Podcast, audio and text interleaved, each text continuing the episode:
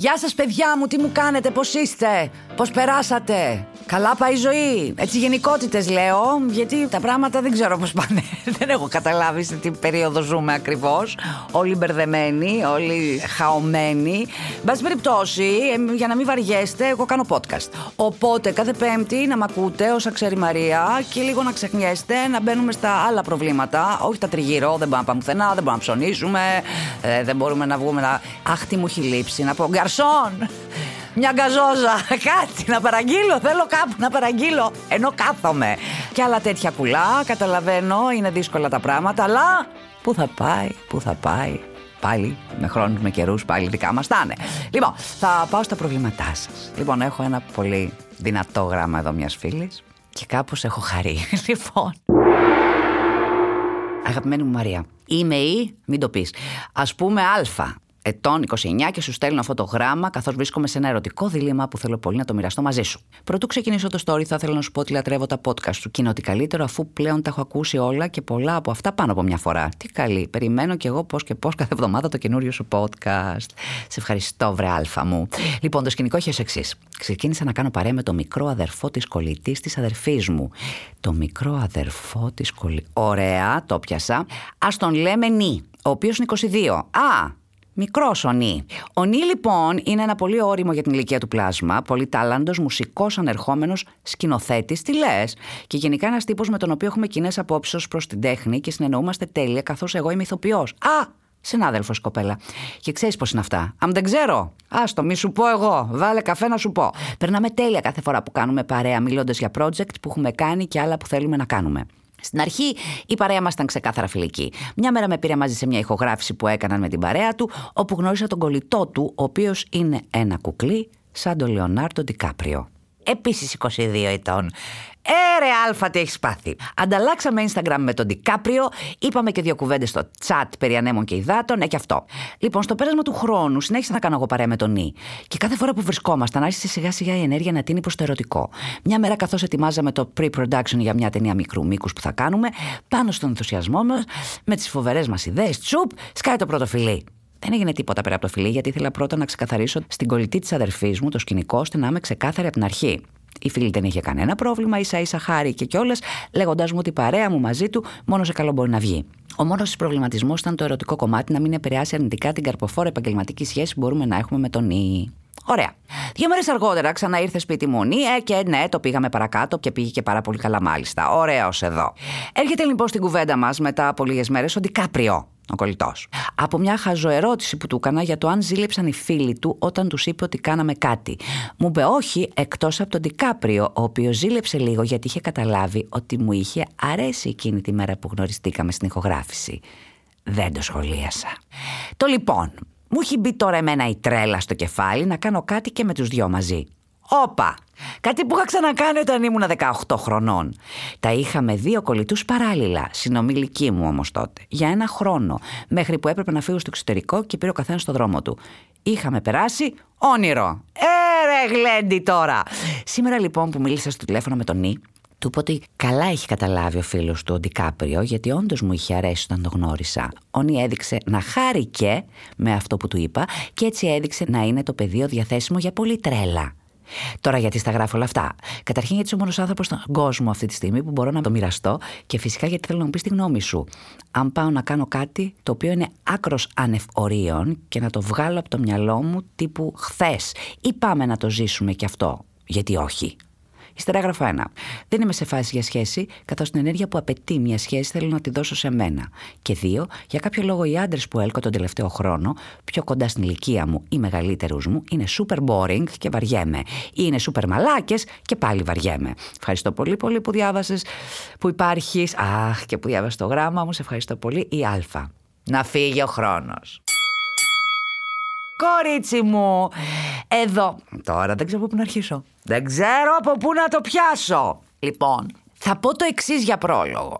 Όλοι εμείς οι άνθρωποι έχουμε μία ακτίνα λέιζερ, φαντάσου ότι βρίσκεται σαν τρίτο μάτι. Εκεί στο μεσόφρυδο, με την οποία είναι σαν να. Πώς είναι αυτά τα προηγμένης τεχνολογίας, artificial intelligence, που βλέπουμε σε τέτοιες ταινίες, ας πούμε, που σκανάρουνε. αριστερά-δεξιά και μπιμάρει αυτό το πράγμα, το μπιμ που έχουμε, ακριβώς αυτό που θέλουμε. Δηλαδή δίπλα στο νι ή στον Ντικάπριο μπορεί να κρύβεται, ξέρω εγώ, ένας αριστούργημα τύπος, ωραίος, κούκλος, που να σου τέριαζε τέλεια, καλό παιδί κτλ. Αλλά εσύ μπιμάρεις και βλέπεις αυτά που θες. Και τι θες? Το δύσκολο, το πρόβλημα, το μπλέξιμο, το πάμε για τρέλες στις Σεϊχέλες. Πάμε για τρέλες στις Σεϊχέλες. Πάμε για τρέλες. Και δεν βλέπεις το άλλο, γιατί υπάρχουν όλα γύρω μας. Όπως εγώ μπιμάρω, ας πούμε, όποιον κατεστραμμένο υπάρχει ή όποιον ροκ τύπο, ας πούμε, και προσπερνάω τους υπόλοιπους, δεν τους βλέπω, δεν υπάρχουν στο ραντάρ μου. Αυτό το έχουμε όλοι. Είμαι πια πραγματικά πεπισμένη γι' αυτό. Αυτό που λέμε ότι γιατί έχω εγώ το μαλακομαγνήτη, φερειπίν, το κλασικό που λέμε, ισχύει σε όλους τους ανθρώπους. Εσύ εδώ βλέπω τώρα ότι αυτό δεν είναι κάτι πρωτότυπο, γιατί μου λες το έχεις ξανακάνει στα 18. Οπότε δεν είναι βρε πώς πάω και μπλέκω. Είναι τελείως δική σου επιλογή.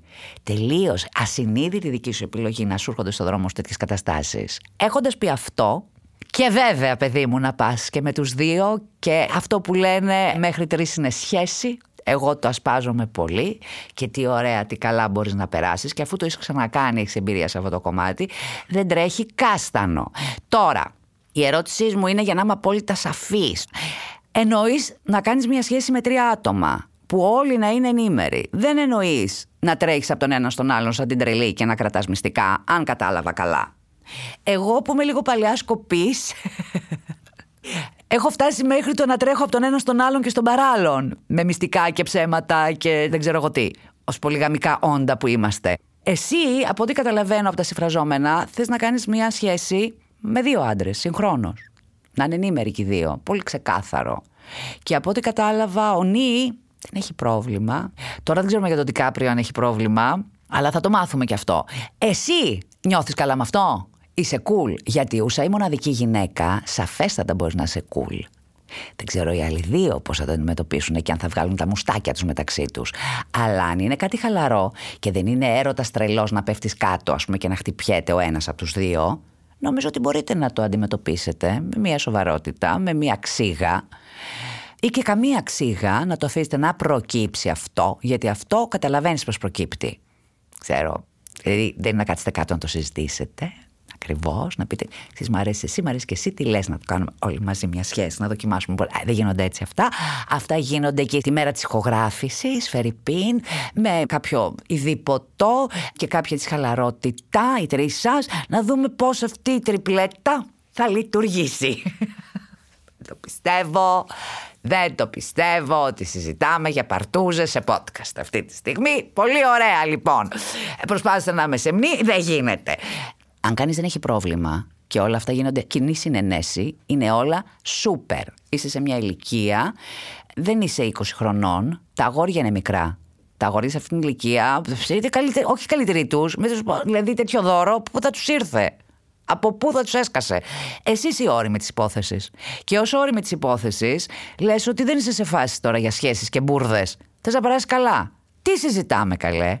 Σούπερ, το τέλειο. Θα σου πω και κάτι. Άμα το ψάξεις και λιγάκι σε κάτι YouTube, σε διάφορα τέτοια, θα δεις ότι πια αυτό με την πολυερωτικότητα, πώς λέγεται, λέγεται και κάπως. Τα ζευγάρια τα οποία είναι έτσι, ανοιχτά.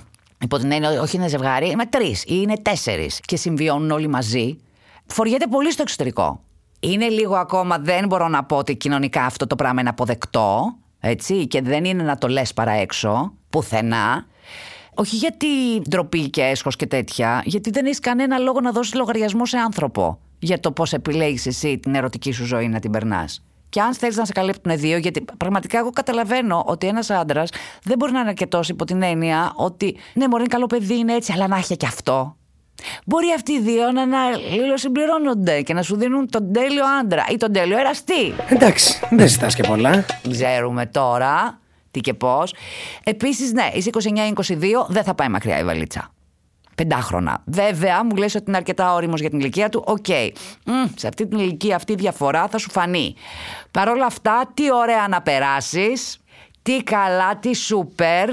Είμαστε και σε μια περίοδο καραντίνας δύσκολης. Πού να τρέχεις έξω να βρίσκεις άλλον που να τα συνδυάζει όλα. Σου κάτσε κουρμπέτι, περκέτι. Τελείωσε ο χρόνος μας. Αλφα μου, τι να σου πω, κορίτσι μου. Πολύ χαίρομαι που με αυτή που ξέρω το μυστικό σου. Προχώρα τώρα. Ιστερόγραφο κι εγώ να πω, σε περίπτωση που ο Ντικάπριο πάθει ντουβρουλίγκα, γιατί υπάρχει πάντα αυτή η περίπτωση, ο ένας από τους να πει τι, μην χαλάσεις το άλλο, γιατί να χαλάσεις το άλλο. Δηλαδή, κάπως πρέπει να υπάρχει μια σιγουριά στο αντρικό φύλο, γιατί έχουν και αυτά τα προβλήματα με το πουλί τους αυτοί οι άντρες, που αν δεν νιώσουν πολύ σημαντικοί, νομίζουν ότι απειλούνται από εμάς τις γυναίκες. Κατάλαβες. Οπότε, εκεί λίγο κάπως πρέπει να το χειριστείς το θέμα. Να είναι και δύο, wow για σένα. Μα τι να κάνουμε τώρα. Boys will be boys. Α, και επίσης θα ήθελα ενημέρωση. Πραγματικά ένα μήνυμα στο Instagram μου θα το εκτιμούσα, γιατί έχω πολύ αγωνία να δω πώς θα πάει αυτή η σχέση. Και προχωρώ και λέω. Λοιπόν, πάω σε άλλη φίλη. Άλλο ένα ενδιαφέρον γράμμα έχω σήμερα εδώ. Αγαπητή Μαρία, παρακολουθώ εδώ και πολύ καιρό τα podcast σου και μπορώ να πω ότι οι απόψεις σου με βρίσκουν πολύ σύμφωνοι. Έτσι λοιπόν, παίρνω το θάρρος να ζητήσω την καθοδήγησή σου για ένα σοβαρό θέμα που έχει προκύψει και δεν ξέρω πώς να το χειριστώ. Λοιπόν, η ιστορία μας ξεκινάει τον Οκτώβριο, που γνώρισα ένα παιδί από τη σχολή και οι δύο πρωτοετής, με τον οποίο και τα φτιάξαμε. Στην αρχή ήταν ωραία. Με τα μέλια της και με τα πάντα. Αλλά αργότερα κατάλαβα πως ήταν ένας απλός ενθουσιασμός και όχι έρωτας. Με την έναρξη της καραντίνας το παιδί έφυγε από την πόλη και γύρισε σπίτι του στην Κρήτη. Συνεχίσαμε να μιλάμε διαρκώς και όσο τον γνώριζα, τόσο περισσότερο έβλεπα πως αυτός ο άνθρωπος δεν είναι για μένα. Για να μην τα πολυλογώ, το Γενάρη επέστρεψε στην πόλη που σπουδάζουμε και στην οποία μένω, και μετά από λίγο καιρό χωρίσαμε.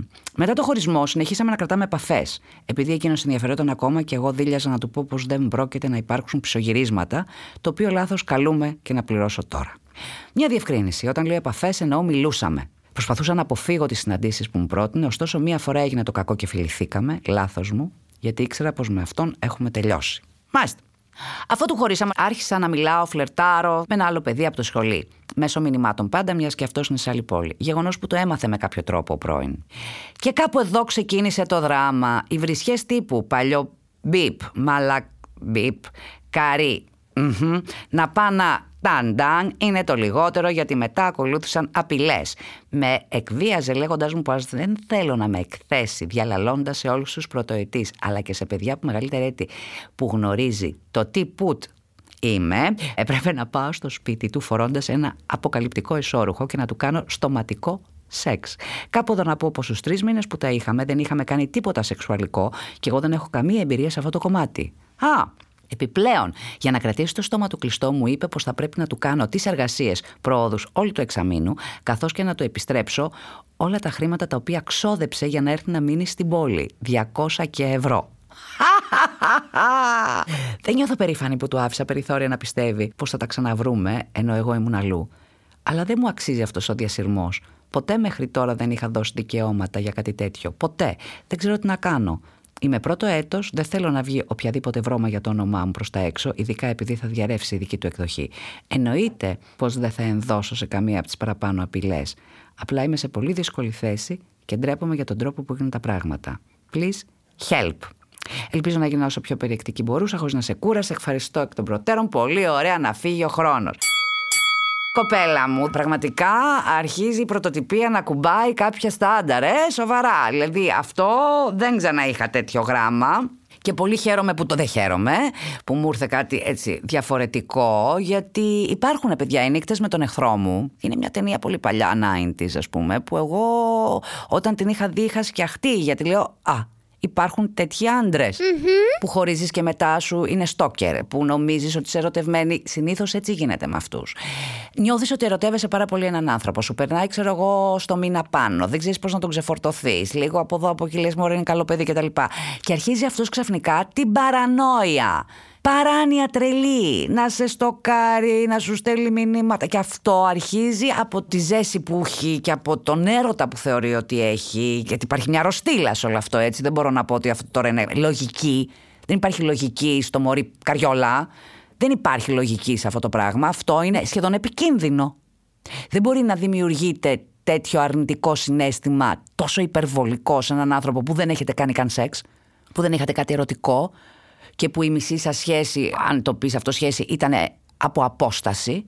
και εν μέσω καραντίνας κτλ. Δηλαδή είναι απόλυτα φυσιολογικό να σου περάσει κάτι ή να βρεις κάποιον άλλον ή οτιδήποτε. Δεν έχετε κάποιο δέσιμο. Οκ, σου πέρασε. Δηλαδή τι είναι αυτό. Θα φάμε ξύλο, ας πούμε, ή βρισιές ή απειλητικά μηνύματα ή θα του πληρώσεις 200 ευρώ. Για να... Δηλαδή ο τύπος είναι ξεφτύλας. Αρχικά να σου πω ότι μη φοβάσαι καθόλου. Καθόλου. Και να σου πω και κάτι. Μπλοκάρε τον από παντού. Και άστο να πάει να τα πει. Τι θα πει.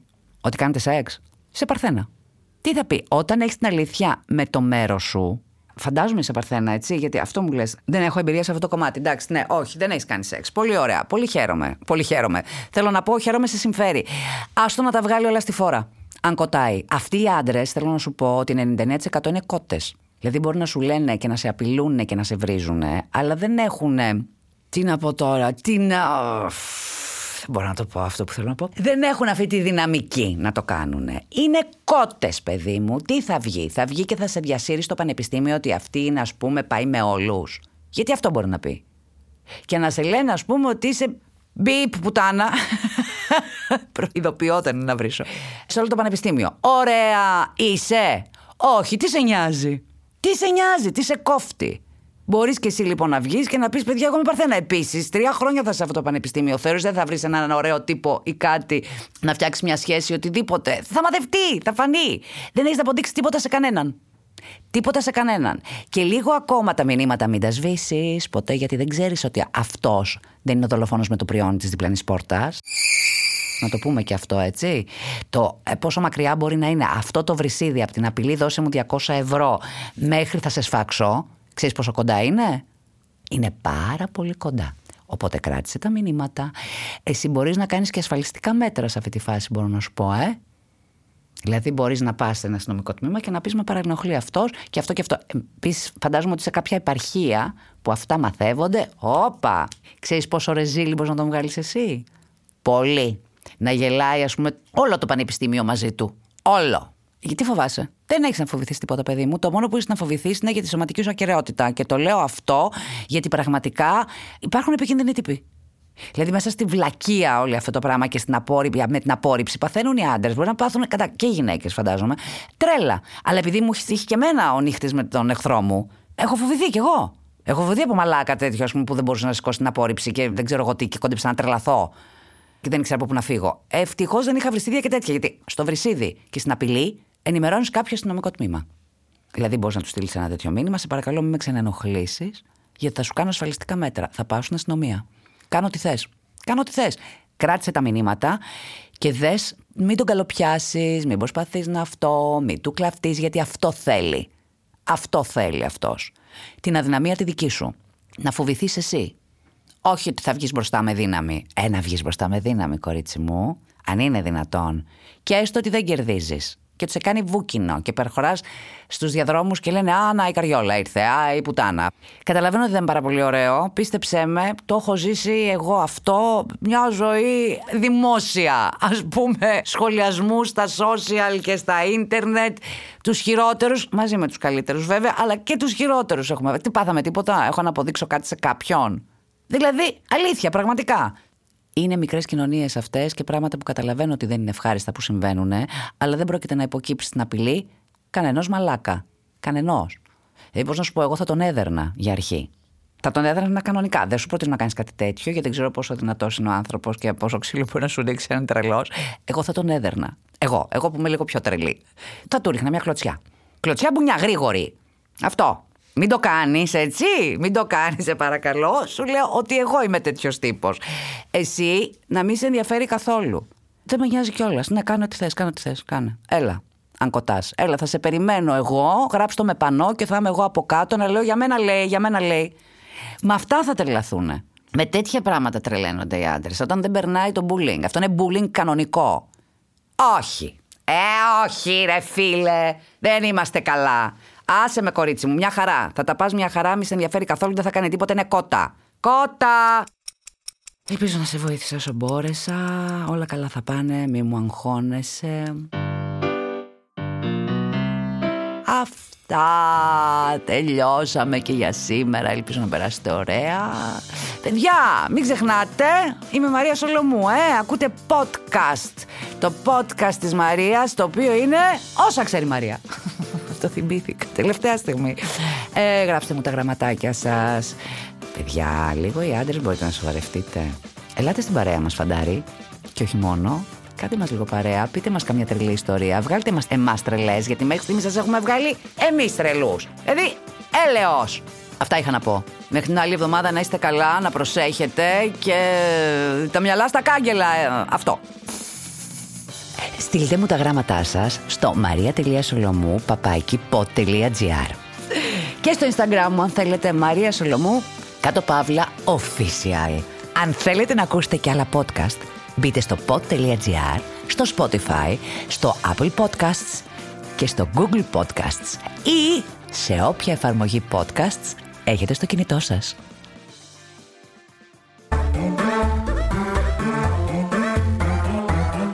Pod.gr. Το καλό να ακούγεται.